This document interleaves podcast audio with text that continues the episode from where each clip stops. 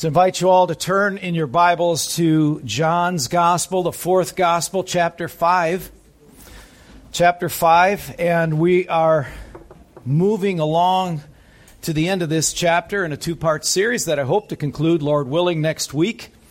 Uh, the Witness for Jesus Christ. And so we're looking at this morning verses 30 through 37. So, John chapter 5, reading verse 30 to 37. Let's read that together. I can do nothing on my own. As I hear, I judge, and my judgment is just, because I seek not my own will, but the will of him who sent me. If I alone bear witness about myself, my testimony is not true. There is another who bears witness about me, and I know that the testimony that he bears about me is true. You sent to John, and he has borne witness to the truth. Not that the testimony that I receive is from man, but I say these things so that you may be saved.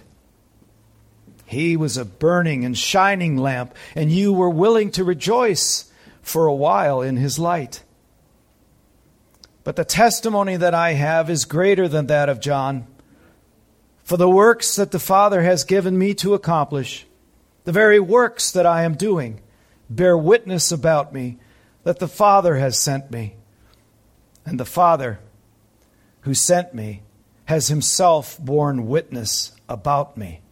His voice you have never heard, his form you have never seen. Father, we thank you. These words on first impression can seem somewhat enigmatic to us, some, somewhat mysterious. But we know as we read it, Lord, that something powerful is going on here as you give full testimony your position in this triune God. As a second member, the Son of God, sent as the Messiah, the Savior of mankind. So, Lord, help us as we work through this text, this that you've appointed for us this morning that it would work efficaciously in our hearts, that is, having full effect according to your intention on us, O Lord. May we stay focused and alert. For all these things go deep, as we see in the text. Help us, Lord, by the power of your Holy Spirit working in us. Illuminate these words to us. Do your work in our hearts, O Lord, for we alone have no hope of doing heart work ourselves. So we ask these things in Jesus' name and for your glory's sake. Amen. So, just a reminder that this portion of Scripture, verse 17 through the end of the chapter, verse 47, is one long discourse from the Savior. He's stirring it up here. He's saying some things that are curling their, no, not curling their hair, it's spinning their heads around on their shoulders. He is making it very clear that he is nothing less than God himself, that he is the Son of God and the Son of Man. And we've seen that in our last uh, section when we, in the last sermon I preached three weeks ago, like Father, like Son. He's giving his, his examples. So in doing this, he's ups- upsetting uh, the religious establishment they are already very, very opposed to what he's saying. These, these, these claims that he's making are to them outlandish. They're, they're unorthodox, certainly, to them in terms of what they consider orthodoxy or right doctrine, right understanding. It's in direct violation of their understanding, which, of course, they derive in large measure from mankind from their own scribes who have added on to the law of Moses and so on. And so we had the healing of the man by the pool of Bethesda just before this discourse, and a man who has was stricken lame for 38 years was healed, but he did that intentionally on the Sabbath, a direct violation of the traditions of men, which already has caught their attention, and they're upset. Does he back off? Is he a people pleaser? Is he seeking the approval of other people? No, he goes in headlong. and makes it clear. And in that message three weeks ago, when we looked at uh, verses 17 through 23 in Like Father, Like Son, he's essentially there declaring his equality as the Son of God to the Father himself. And they know who that means. That means God. You making yourself equal with God is blasphemy, they say in another chapter.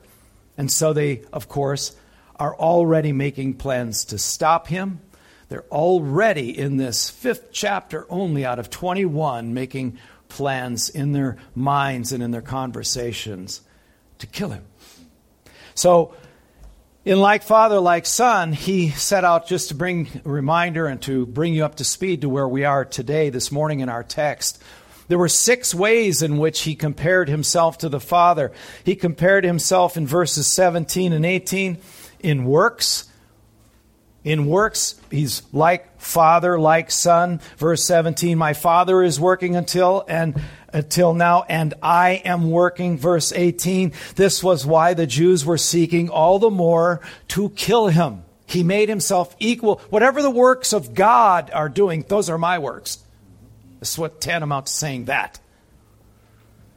Because not only was he breaking the Sabbath, but he was even calling God his own father, making himself equal with God. So there it is. That's blasphemy. That's all we need to hear. From here, we just have to find a way to uh, sort of surreptitiously or, or in a very clandestine way, because there's so many followers that he's going to have, we've got to do this privately. And of course, as you know, they try him at night, which is against their own laws, and they kill him.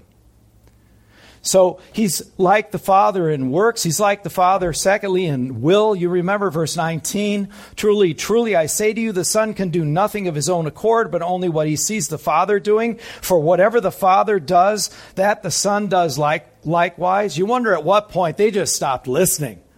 This is, this is very upsetting to them. They're very, very perturbed here. And third, he's like the Father as the Son in love, verse 20. Number four, he's like the Father as the Son in life, as we looked at verse 21, where it says, For as the Father raises the dead and gives them life, so also the Son gives life to whom he will. Verse 26 as well. For as the Father has life in himself, so he has granted the Son also to have life in himself. He goes on and he goes on. This is intentional. He's setting deliberate prophetic wheels in motion here. He knows exactly what they're thinking. He can read their minds. He proves that in other places. So he knows that. So, fifth in authority as well, as we looked at verse 22 for the Father judges no one, but has given all judgment to the Son. Oh, really? Verse 27 as well. And he has given him authority to execute judgment because he is the Son of Man. So he's not only the Son of God, he's the Son of Man. That's the only way he's going to qualify as an adequate sacrifice for that particular species. He must be a man, but he must be a perfect man. So he's the only one who can fulfill that role. Just amazing. Finally, the sixth way in verse 23 in honor in verse 23, where he says that all may honor the Son just as they honor the Father. You just said that we should worship you like we worship God. Wow. So he's pre- presenting his claim here. This is the accusation of blasphemy. It's a crime, obviously, in their laws, punishable by what? By death punishable by death. But what's interesting here, as I'm reflecting on the, where we've been, where he's laying out the claims, and now where we're going now, and in verse 30 to the end of the chapter, it's just like a criminal court case. What he's done in verses 19 through 29 is lay out his claims like a good defense attorney would who's being accused of murder. But he's being accused of murder by the very claims he's making. It's ironic, isn't it? But this is the this is the fantastic thing in the text we have before us this morning. In verse 30 to 47, he's calling his star witness. His star witness is no less than the Father himself. The Father bears witness, and he does so through many different means. The works, right? All of the miracles he's performing, he connected his works with the Father. So you can't, they're inextricably woven together. You're not to pull them apart. When the Son does a work, it's a work that the Father's doing. It's a work that he's given the Son to do to qualify as a Savior for those that the Father has written in a book a long time ago. Written names in a book to give as a love gift to his son these souls that the son would come to save. This is extraordinary. It's just extraordinary. But I like how this is laid out. And he doesn't bat an eye. He doesn't shrink back. He doesn't try to soft pedal anything. He doesn't try to, he doesn't equivocate. He doesn't sort of, well, you know, he doesn't leave anything out. He just speaks the truth. He lays the claims. All of those that we looked at, like Father, like Son. This is equality with God. This God, this Trinitarian God that functions in unity with no confounding of the persons, no mixing of the persons, but no division of the substance. Co eternal, co essential. In essence, it's one God that we serve. Anybody got this Trinity figured out yet? If you do, I could use it and get it in my notes. So he's turned to the Father, the one that they worship, but they don't know him. Jesus makes that point over and over again so that he can vindicate himself. He's vindicating himself with the thing that he always vindicates himself with the truth. This is the truth. And I like how he's unflinching in terms of how he just brings the truth and a proclamation, standing there, really a nobody in their eyes, no army, no weapons, just his mouth, just his words, speaking the truth. And these claims that he's making are absolutely true. So this is this is remarkable. He's um, this obviously is unmistakable and indisputable that he is God, but they're not accepting that. They're, they're rejecting that because of so much that comes with accepting who you just said you are and what you came to do. That upsets quite an apple cart. We'd have to give up our lifestyles. We'd have to actually live his way. I don't intend to give this up. Look at how he lives. He lives like a pauper. He has no house. He doesn't have a rock to lay his head on. He has nothing. He had to borrow a donkey to ride into town. We should sign on with him? I don't think so. But it's just important to clarify something right up front in this introduction, and that is that it's not, therefore, after all that we've just now reviewed this morning, it's not for lack of evidence that they're rejecting him. It is a willful lack of desire to want him, to accept him, to embrace him as their Messiah. You see, because they had something in mind with regard to what he was coming to do.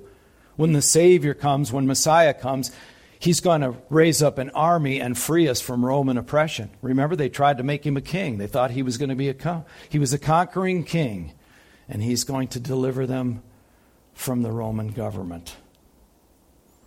So, as one writer said, the plain truth is that the chief seat of unbelief is in the heart. So it's not for lack of evidence, it's simply a heart issue. It's not lack of evidence, it's an unwilling heart. I don't want to accept what you just said. I mean, he's proven it over and over by all of the miracles that he's completed. He does them, uh, they're powerful miracles. They're not little minor things like you know, fixing a hang, hangnail. He's like restoring limbs. He's like restoring eyes, things like that. He does powerful things, but he does them publicly as well. There were hundreds and hundreds, untold hundreds of people who are witnessing these miracles right before their very eyes. Verse 30 I can do nothing on my own. As I hear, I judge, and my judgment is just because I seek not my own will, but the will of him who sent me. So, this enigmatic sounding statement uh, speaks to the indissoluble union between the Father and the Son. I can't do anything on my own. I have no will of my own. That's foreign to the triune God. The Son serves the same will as the Father. They're connected, and that's as far as we can get in our limited minds. We, in terms of trying to conceptualize this, it's just amazing. The other difference between the passage where we've been in this discourse and where we are now, you may have caught your attention or not, is he's speaking in the third person. In verse 19 through 20, uh, 29, he's speaking in the third person. He's referring to himself as the Son of God, the Son of Man. And now here, he's using personal pronouns. It changed now. He's saying I. He's making it very personal. Why? Because he's calling on his father's defense to come to his defense. And he does. It's just, it's masterful. Jesus showing the Son shows that the Son never operates or functions independently from the Father. Father and Son, you could say, move and think and will together in perfect perfect syncretic, if you will. I don't even know if that's a fair term.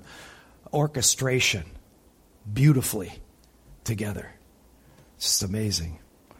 So it's a, a perfect, harmonious outworking of the will together. He said in verse 19, Truly, truly, I say to you, the Son can do nothing of his own accord, but only that what he sees the Father doing. Whatever the Father does, that the Son does likewise. So it's impossible for him to do or say anything that the Father isn't doing or saying. That's how this works. It's likewise, by the way, with the Holy Spirit. Same thing. He says, he speaks of that which he hears, the Holy Spirit does. So the Holy Spirit functioning together as the third member of the triune God works in perfect concert with the Father and the Son. All of three work together. It's quite amazing. Verse 31 If I alone bear witness about myself, my testimony is not. And then some versions have the word deemed true there, which I find helpful because if you just read it the way uh, the other versions have it, uh, my testimony is not true. Well, when is the Son of God's testimony ever anything but perfectly true? As a matter of fact, we measure truth by what he, what he says. He can't speak an untruth. Because if a word comes out of his mouth, it's truth. Because he says in John 14, 6, I am the way, the truth, and the life. All life comes from him, all truth comes from him. We're on a planet where the prince of the power of the air, with the God, small g, of this world, is what? John 8 44. He's a liar, Jesus said. So you have he who is the truth in contrast to him who is nothing but a liar. If he opens his mouth, it's a lie in every case. So that's the difference here. So but what he means, what Jesus means here, if I alone bear witness about myself, my testimony is not deemed true. I like that inserted, even though it's not in the original text, because that's what he's talking about. He's talking about if I'm, if I'm alone making my own testimony for myself and who I am, if there's no one else to bear witness to what I'm saying, you're just going to figure it's a lie. But he's got a witness. Oh, he has a witness. He's got the Father himself. So Jesus is saying essentially, if I were the only one testifying to these majestic claims that I've just laid out to you that are, that are turning your heads, you'd dismiss them as false. But I'm not alone. I'm not alone. In John chapter 3, if you remember, Nicodemus, Remember what he said. I mean, they acknowledged that Jesus spoke the truth. There was no question about it. A man of the Pharisees, John 3, verse 2, named Nicodemus, a ruler of the Jews, came to Jesus by night and said to him, Rabbi, we know, underscore that, we know what? That you are a teacher come from God. Well, why aren't you doing what he's saying then? If you know that. Here's a ruler of the Jews. He's a, a Pharisee. He's, he's a member of the Sanhedrin, the highest court in the land there. There's only 70 of them on that court, save the high priest. So this is Nicodemus. He came to Jesus by night and said to him, Rabbi, we know that you are a teacher come from God, for no one can do these signs that you do unless God is with him. They knew it. There's the first witness, the witness of the works. I mean, if you're not going to believe me, he says in another place, believe the works. You don't have to like me. You don't have to believe me. Believe the works. If this isn't efficacious for life change, I mean, if it is, but you don't like me, he could say, then look at what God is doing. It's obviously a, a good tree if the fruit is good. If the fruit is bad, it's a bad tree. Remember Matthew 7? And if it's bad fruit, then make the tree good, he says there, so that it produces good fruit. So that's how you can measure whether or not somebody is. And, and Nicodemus is making this plain here. You remember that when we went through chapter 3. John 8, in John chapter 8, verse 12 to 14, again, Jesus spoke to them, saying, I am the light of the world. Whoever follows me will not walk in darkness, but will have the light of life. So the Pharisees said to him, You are bearing witness about yourself. Your testimony is not true. They're, the reason I say it like that is because they're mocking him here. They're taking his statement from chapter 5 that he made himself, and they're mocking him with it here. Oh, you're bearing witness about yourself. Your testimony is not true. But listen to what Jesus says. Verse 14 of chapter 8, Jesus said, Even if I do bear witness about myself, my testimony is true, for I know where I came from. And I know where I am going. That shut that down right there. A few verses later in John 8 17 and 18, in your law it is written that the testimony of two men is true. I am the one who bears witness about myself, and the Father who sent me bears witness about me.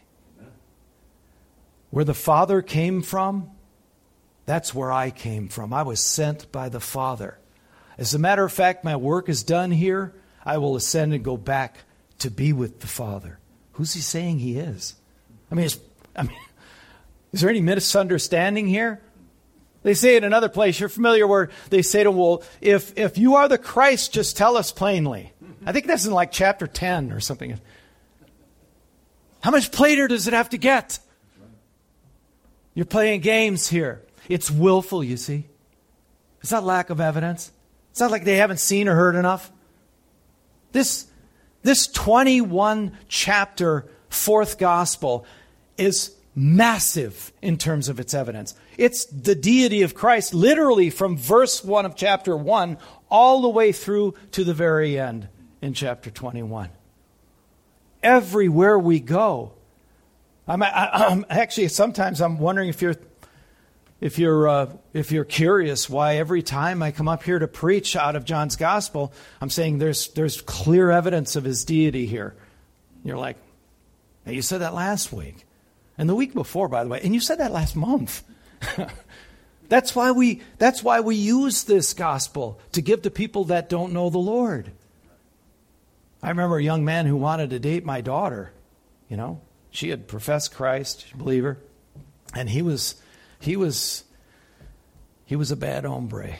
He was a bad dude. And I said, look, uh, I talked to him for five hours. So he was he really had his eyes fixed on my daughter. And I said, okay, well, I'll tell you what. I can't tell her what to do. She's an adult and so on. But she's a Christian. She's my daughter. She's not only in my family, she's in the family of God. And if you can't come to terms with that yourself, you do not belong to this family. Right? Was I wrong there? Dads, grandpas? Thank you, brothers. I appreciate it. Glad you came. They're not saying anything. yeah. And so I said, read, just read John's gospel tonight. and answer one question. Just one. Just one. Tell me who Jesus is. That's all. I mean, you have to deny every verse in every chapter because it's all his declaration of his deity and messiahship. Every bit of it. Verse 32. There is another who bears witness about me, and I know that the testimony that he bears about me is true. And then in verse 33, right after that, he mentions, You sent John, John the Baptist, he's referring to here. So is verse 32 talking about John the Baptist? Who's he talking about here? There is another who bears witness about me, and I know that the testimony that he bears about me is true. So, first of all, just to talk about the Greek a little bit, the Greek is in the present tense. So, this other witness is presently active, bearing witness to Jesus as the Christ. Well, by this time, John's ministry has pretty much concluded. So, it really is not John. It couldn't be referring to John the Baptist. So, without mentioning who it is, the witness must be referring to the Father. There's no one else it could be referring to. It's a constant present tense. So this other witness is constantly bearing witness. There's it's inescapable. This witness that God the Father is making for his Son is going on all the time. Aren't we told in Romans 1 that we should be able to look out the window and see the testimony of a creator God? That kind of thing. The transformation of people that have come to know Christ and those who are being transformed and growing in his likeness and so on. That testimony is ongoing. It's a constant present tense. It's no question in my mind who he's talking about here, but it's also confirmed in verse 36 and 37. We'll skip ahead just to make that point verse 36 but the testimony jesus says that i have that i have is greater than that of john for the works that the father has given me to accomplish the very works that i am doing here it is bear witness about me that the father has sent me verse 37 and the father who sent me has himself borne witness about me his voice you have never heard his form you have never seen. So this is the Father. The Father's ministry doesn't start and end. He's an eternal being. He's the only eternal being. God is the only eternal being. The rest of us have our created beings. So he's constantly bearing witness about the Son. Verse 33 You sent to John, and he has borne witness to the truth. So who's the you there? The you is the people he's talking to. He's talking about the Jewish religious leaders who are there trying to interrogate him and question him and are listening to him so that they can find something to hang him with. It's them. That's the you. Okay? So you sent John. This is John the Baptist. You sent John the Baptist. So you've got this other witness who we learn is the Father, but you sent John the Baptist. He has borne witness to the truth. So John the Baptist, a guy you all approved of, he spoke the truth. There were people coming from every hill and vale to come and listen to John the Baptist. They were sending them. They thought he was a prophet, but nothing more. They didn't see him as the prophet who would be the forerunner prophesied in the Old Testament in their scriptures. No, they just he's just another prophet, but he's sent by God. So they listen to him. He's borne witness to the truth. With regard to John the Baptist, when he was saying this about Jesus, you remember in chapter 3, verse 31 to 35, John the Baptist said this about Jesus He who comes from heaven is above all. He bears witness to what he has seen and heard, yet no one receives his testimony.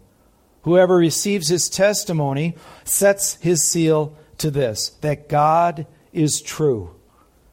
For he whom God has sent utters the words of God. Who are they talking about there?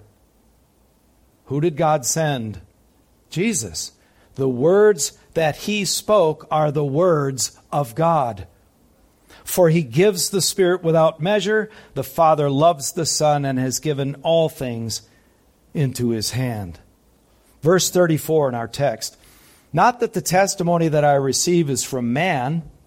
So, look, it's not all about John the Baptist. I'm not basing everything on a human being, however venerated or respected John the Baptist might be in your thought of him as a prophet. It's not based on a man. But I say these things so that you may be saved. So, to reassure his deniers, when it says, you know, not from man, the testimony that Jesus Christ, the Son of God, is, is not from man, but from the Father. That's what he's been trying to tell them. And he's made those claims, and now he's called his witnesses and his star witness, the main witness, who has sent the other witnesses, including John the Baptist, is no one less than the Father, God Himself. Zechariah's prophecy, you remember John the Baptist's father? We read some of this usually around Christmas time. In Luke's Gospel in chapter 1, verse 76, here's what he's Zechariah prophesying about his own son, John the Baptist. Here's what he's going to do. And you, child, will be called the prophet of the Most High, for you will go before the Lord to prepare his ways. So it's as if, it's as if Jesus is saying, You were convinced that John the Baptist was a prophet who spoke the truth. If he's telling the truth, why do you not act upon what he says? See, when you, when you embrace a false system of belief, it doesn't take long when it runs head to head with the truth that it starts to unravel. Truth is monolithic, it's a solid whole that pierces through the fabric of lies. And so things start falling apart for the Pharisees as they're listening. That's why it takes them so long to figure out a way to condemn him right? So they can see this is happening here. I'm just reminding you of the claim he made about me. Behold, the Lamb of God who takes away the sin of the world. Do you remember when John said that? Jesus could be saying to them right now, you, he spoke the truth. Remember when he said, Behold, the Lamb of God who takes away the sin of the world. Don't you believe him now? When did you stop believing him? It doesn't take a, even a lay counselor to take apart the falsehood of their beliefs. It's, it's clearly biased beliefs when things come apart as you start to interrogate the premise. It's like, it doesn't make any sense. You were sending people to John the Baptist. You were having them get baptized by him. It was just, it was fantastic. But you don't believe what he said. You're dismissing, or what are you doing with what he said? Is it so general, what he's saying, that you can form fit the lies of your expectations around it? Yeah. Oh, sure. He's the, behold, the Lamb of God who's the, who takes away the sins of the world. He's the Savior. He's the King, and the King's coming to conquer the Roman government. Still works, still okay. What happens? Well, that same Lamb of God starts speaking, start adding details to the gospel. And what happens to them? Not so popular anymore, not so rushing to be baptized by, by this man who John the Baptist proclaimed as the Messiah. I say these things so that you may be saved. That's why I'm telling you these things. It's not to, to pick an argument with me. I, I, didn't come just to refute your false beliefs, which that'll get done by the truth itself. Moses himself can refute you. By the way, your venerated Moses, the laws that you say you go by, do you know who they speak of? They speak of me. If you believed Moses, you would believe me. But we won't go there right now. That's too much too soon. I have, it's like Jesus says in John chapter 13, I have many more things to say to you, but you can't bear them all now. so that's what's masterful, is how he measures out the things that he gives to them. It's like, it's like feeding a child. You can't give them too much. They won't be able to metabolize it. They could choke on it, right? He wants them to be saved. But they can't on the lies that they embrace. No, no, no. You have to shed that. Nicodemus at least had the moral fortitude, the, the character to at least come to me at night and say, What does this you must be born again mean? He's a brilliant man. A, a, it was a ruler of, of, of Israel, a Pharisee. He's on the Sanhedrin. This was no lightweight, no intellectual lightweight. And I think he was totally sincere when he came to Jesus. And I think him and Joseph of Arimathea, that gave his tomb up for the body of Christ, were both saved. I like to think they were. They took great risks to do what they did to take care of the interred corpse of our beloved Savior, right? It's good to be hopeful about those kinds of things. You it's like he's saying you, you, you, you must accept and believe who I am as the Christ, the Son of God, or you cannot be saved. You, you can't dial this in in a way that makes you more comfortable. The gospel is a polemic. It's going to challenge us. Why? Because we're sinners, folks. We want to do things our way. We want the things that we desire. But you can't deny this. Who he is is an essential of an Orthodox gospel. If you give them bits and parts of this, no wonder they're not getting saved. Giving them all the easy parts to, to speak about regarding Jesus without telling them who he actually is, not just as Savior, but as Lord. We don't, by the way, we don't make Jesus Lord? No. Why not? Because he is. Thank you. He is Lord. You don't make him anything.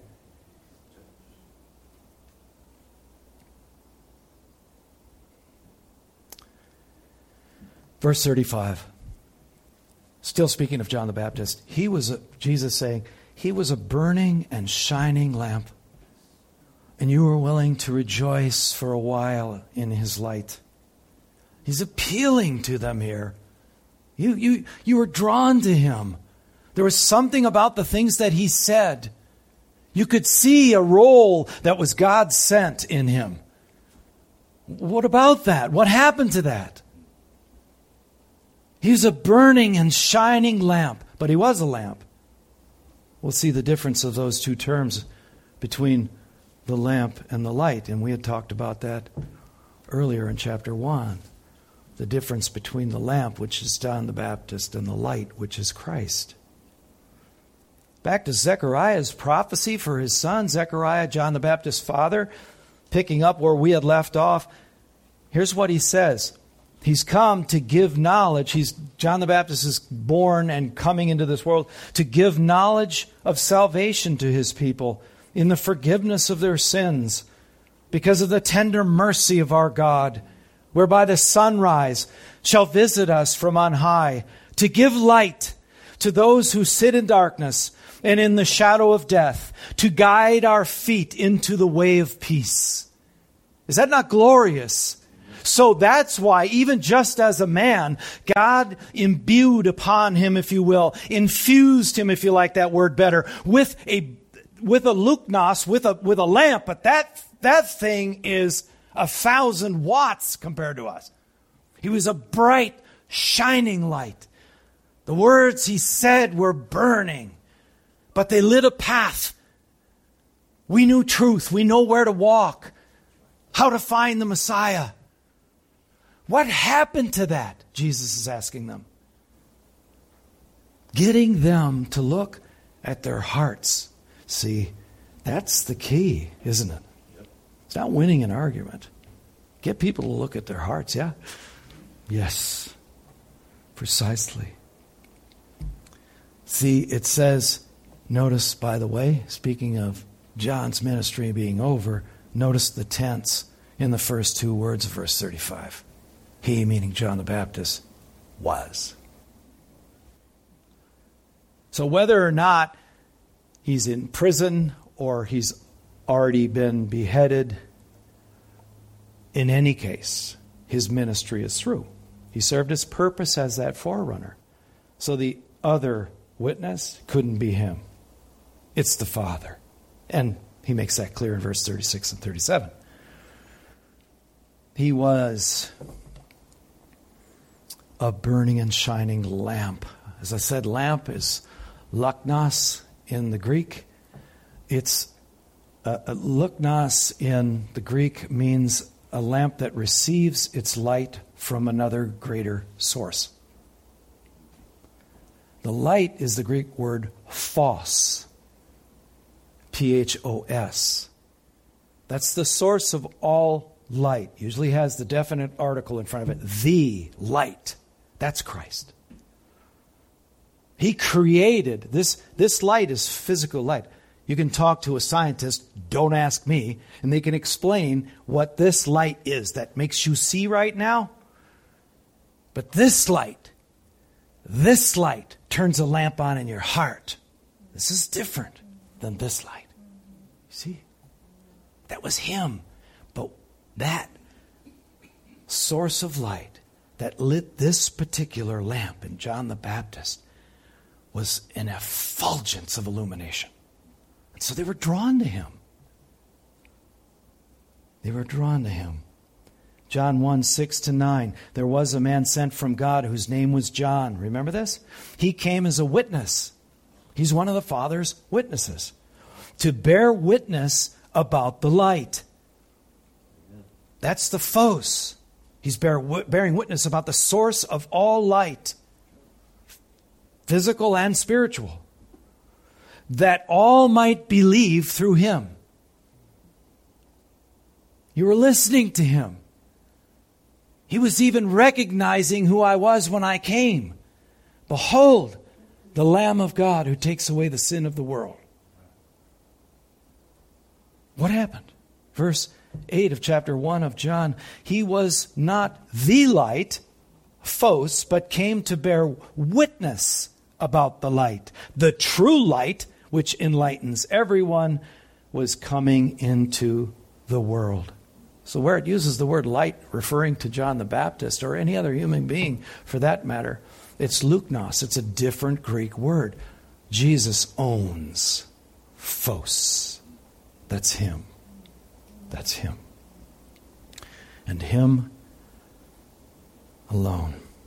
Now, in John 10, 41 to 42, it says, And many came to him, this is Jesus, many came to Jesus, and they said, John did no sign, but everything that John said about this man was true, and many believed in him there. Now, this has to be a superficial belief. Now, they believe that he's telling the truth, even though he didn't do signs. Jesus did multiple, numerous miracles. He was healing. He was doing all kinds, restoring sight to the blind. He was doing all of these things. And yet they don't believe him. They've got questions for him. They didn't question John at all. John committed or, or, or performed zero miracles. None. Yet they believed him. You see, all along, one point to be made this is a heart issue. This is a heart issue whether or not you believe. It's not an evidentiary situation. It's important for us to know that so we know how to pray and we know how to witness. It, will help you to focus the questions that you have because the questions that you'll have, and by the way, questions are much more effective than telling people truths that you know. It just sounds prideful. You know, you don't mean it that way, but it just sounds like we sound like a know it all if they're rejecting Christ, they're rejecting the truth up to that point. So um, it, it, it's best if you use questions. It's best to use open ended questions to try to delve into what the heart issues are for them and use, use the characterization of their lives as a platform for the gospel. Love seeks to know. Ask questions, get to know them, spend time with them, care about them, pray for them. Ask how you can pray for someone. It tells you a whole lot about them, doesn't it? How can I pray for you? Yeah. And then he says this in our text from 35 You were willing to rejoice for a while. In other words, believing he was a prophet, that John the Baptist, as one writer said, attracted immense attention and awakened the curiosity of the whole Jewish nation. They seemed to take pleasure in coming to him, hearing him, following him, and submitting to his baptism. End quote. So, why aren't you doing that anymore? What happened to that? Mark 6:20 Even Herod Antipas, right? One of the Herods feared John, knowing that he was a righteous and holy man. He respected him. He kept him safe. When he heard him, he was greatly perplexed, and yet he heard him gladly. Oh, I like what you're saying now. I like what you're saying now because I can still plug in my expectations. You're the king, right? You're here to conquer, right? Yeah, this is awesome. I'll listen to you all day long. This is great. But he was perplexed. Because some of the things, this Herod Antipas, he's perplexed, the text says, because some of the things he's saying are probably really challenging him. Do some of the things that you say, those of you who are believers, challenge other people? Do they look perplexed? Now you know where that's coming from. Keep talking about the truth and watch what happens. Keep pressing the truth and watch what happens. You see? For a while, you were willing to rejoice for a while. Oh, that troubled me. I'm like, why? It's obviously short lived then. So long as John preached the things that fit their chosen belief, that they approved of him, they would follow him things that didn't challenge, interfere, or disrupt their desires or expectations. No, now we'll follow him, but something happened. They dropped off at some point, stopped following him. Jesus is pointing that out. Why? To be provocative, to get them to think about it. Why do you think you stopped following him?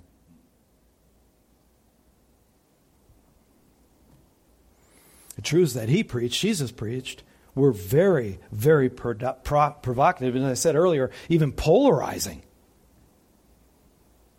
At one point, you remember he had at least hundreds, maybe thousands that were gathered there listening to him.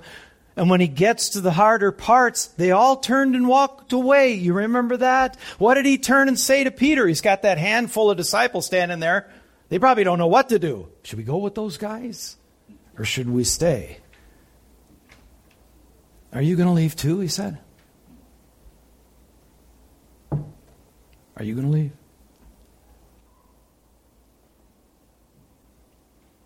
These, this kind of preaching that John the Baptist went into, obviously, made their fondness, their fascination, and their following of him fickle, as it did, as we see, with Jesus. How big was his church when he was hung on the cross? Do you know? 120. That's considered a small church in America today. 120 were gathered in the upper room to pray. That's all. Jesus the Christ. Why? This is why. You were willing to rejoice for a while. For a while. So long as the preacher preaches doctrinal truths that people approve of and that they then they respect and appreciate and follow his preaching, but not Not any longer. Why did you stop following John the Baptist? You're going to do the same thing to me, he could say. Whenever those truths that were preached challenged them, became personal, confronting them, calling them to repentance, their hearts turned away from him. They didn't want to hear it anymore. Now, I, I, I'm not following John the Baptist anymore. I don't know who he is. And then all of the aspersions come. The excuses for why they're not following anymore. Because they're not going to admit it was the truth that actually sent them off. Their hearts were turned away and they went to seek someone else to follow. What happened to John the Baptist, by the way? When he came off of the, behold, the Lamb of God who takes away the sin of the world. Wow, the king's here, the Messiah. He's going to deliver us from the Roman government. What happened when he talked to Herod the Tetrarch and says, You're living, you're marrying your brother Philip's wife? He didn't like hearing that. But it's funny because when he and his drunken friends had the party and his brother's wife, who's living with him now, Herodias, is there, she hated John the Baptist. Why? Because he's such a nasty guy? Because she hated what he said. She hated. Do people like having their sin pointed out? Goodness, no. Uh uh-uh. uh I don't like it. Just to give you a heads up.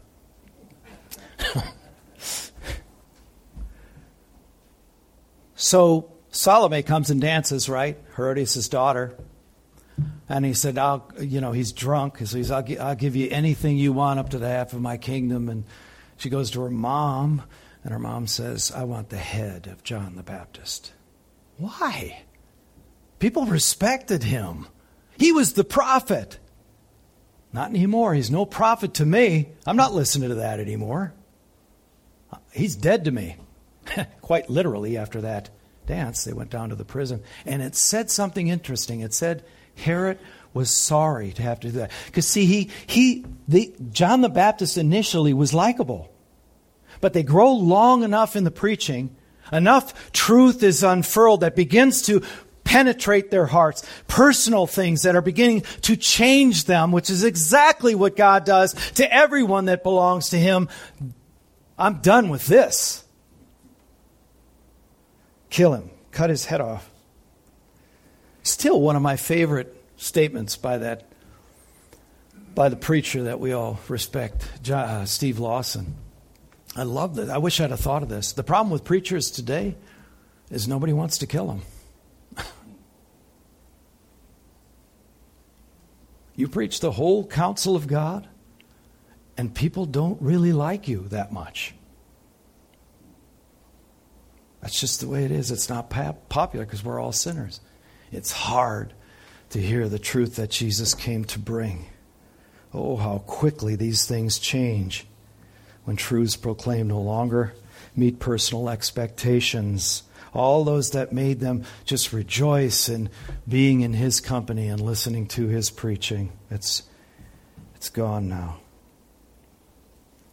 Because they required too much humility, self examination, self confrontation, conviction, and repentance a theologian from way back in the day, we're talking 1600s back in the day, wrote this It has been an old practice among professing Christians not to like their pastor long. John the Baptist was not changed, but his hearers were changed. He did burn and shine with equal zeal and luster to the last. But they had changed their thoughts of him. End quote. Verse 36. But the testimony that I have is greater than that of John, for the works that the Father has given me to accomplish, the very works that I'm doing, bear witness about me that the Father has sent me. In other words, he's saying the very the very thing that they all know to be true for sure. That is, I'm healing people. I'm showing the signs of deity. So only God can do that. What does that imply? So in John chapter 10, verse 25, they, this is where what I referred to earlier when they said, If you are the Christ, tell us plainly. this is chapter 10, almost halfway through this gospel. He's proved it over and over and over. We're in chapter 5. Okay? Jesus answered them, verse 25 I told you, and you do not believe. The works that I do in my Father's name bear witness about me. It should end there. Verse 30 I and the Father are one. How do you think they like that? He, you said plainly. You, you said plainly, didn't you? Okay, here it is. I and the Father are one. Can you equivocate on that statement at all? On that grand proclamation. Not even a little bit. Verse 31. The Jews picked up stones again to stone him. They knew exactly what he was saying. What do you mean plainly? Here it is. Jesus answered them, I have shown you many good works from the Father. For which of them are you going to stone me? The Jews answered him, It's not for a good work that we're going to stone you, but for blasphemy, because you, being a man, make yourself God. Um, yeah, you're picking up on it now. That's exactly right. That's precisely who I am. John 14, a few chapters later, verse 11. Believe me, this is Jesus again, that I am in the Father and the Father is in me, or else believe on account of the works themselves. He never bandies words. He's always very succinct, very clear, plain language. There's no question about it. Verse 37 as we're coming to our final verse here this morning, and the Father who sent me has himself borne witness about me. His voice you have never heard, his form you have never seen. You think you know him so well? You've never seen him, you've never heard him, and yet you say you know him. You don't know my Father. You don't know him. So when he says the Father who sent me has himself borne witness about me, he's talking about the Old Testament scriptures. And that's going to be for next time when we finish out the rest of the chapter. You search the scriptures because you think that in them is eternal life, but it is they that speak of me. You've got it so covered up with all of your traditions of men, like barnacles. It can't breathe. Moses can't breathe anymore. Breathe truth or, or life. Because if you believed even Moses, you would believe me. That's the truth. And then he says, His voice you have never heard, His form you have never seen. Why? Well, because Jesus is the voice and the form of God. John 14, 9 and 10. Whoever has seen me has seen the Father. Do you not believe that I am in the Father and the Father is in me? The words that I say to you, I do not speak on my own authority, but the Father who dwells in me the Father who dwells in me does his works. So if you're looking at me, you've seen the Father. That's why he says to Philip, Philip, how, how can you ask about seeing the Father? If you, if, if you see me, you see the Father. But the Father who dwells in me does his works. So the works, the words are coming of the Father are coming through Christ. They're his own. He is the Logos. In the beginning was what? The Word. And the Word was with God. And the Word, what? Loves God. That's, that's the very first verse of this gospel. He's, it's, it couldn't get any more clear, but it couldn't get any more shocking. For whatever the Father does, the Son does likewise. Chapter 5, verse 19. And the word you hear is not mine, but the Father's who sent me. Chapter 14, verse 24. Colossians 1:15 He Jesus is the image of the invisible God. You can't see him, you can't hear him, but you have Christ. And that's seeing and hearing him. Hendriksen said the hostile Jews have failed to see in Jesus the voice and the form of God. They have failed through unbelief. End quote. That's a choice.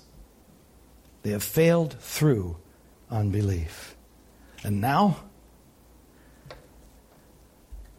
hold on to your hats. We believers are now the voice and body of Christ. Listen to the word. Colossians 2 9 and 11.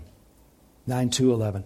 For in him, that is Jesus, the whole fullness of deity dwells bodily, and you have been filled in him, who is the head of all rule and authority.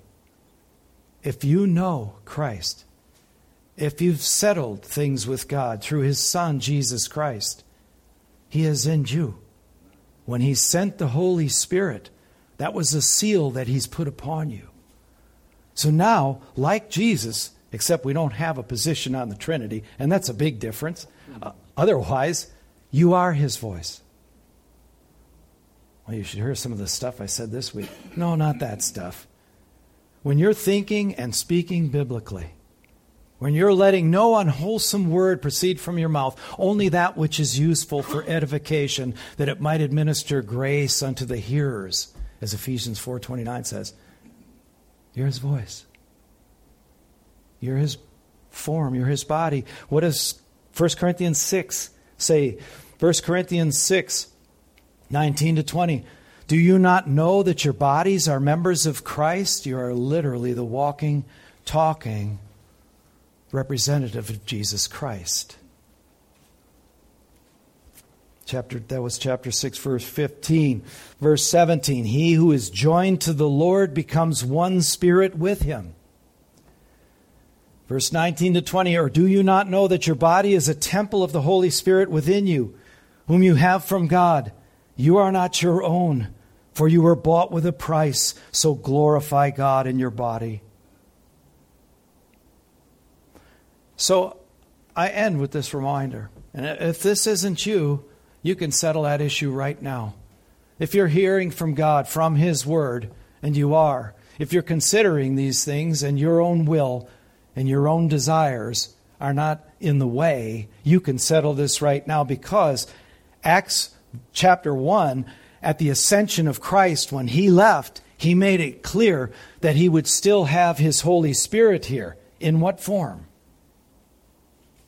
Well, let me read the verse and we'll close. But you will receive power when the Holy Spirit has come upon you, and you will be my witnesses in Jerusalem and Judea and Samaria and to the end of the earth. The testimony of the Father, the testimony of the works, the testimony of John the Baptist. But they would be confronted with those things, and when the implications of that in their life hit them, they turned away. And now this witness continues on. Remember, it's present tense. This other witness for Christ, how is it present today? He's not here, not in bodily form. You can't hear his voice. If you do, make an appointment for counseling with Josh Coleman. He likes people who are hearing voices. It's you and me. He's giving you His Word. This is our book. He doesn't have another single word that He needs or wants to tell you other than what's in the whole counsel of God. If you haven't, settle that now with Him. Let's pray. Father, we thank you so much for these truths, so powerful. We thank you for the witness of the Father and all of the many, many, many witnesses while you were here that prove that you are the Son of God, the Messiah, Jesus Christ, who has come as the Lamb of God to take away the sin of this world. Lord, thank you for the joy that we have in knowing you. Thank you for the light that you light in our hearts, illuminating our path, making a way for us. A lighted path is the only way to know how to follow you. And you call us to follow you. My sheep hear my voice, and they know me, and they follow me. So, Lord, thank you for that. I pray for those as they pray now to make things fully reconciled with you and recognizing who you are according to your word and the life that you've called them to. We thank you for this. In Christ's name, amen.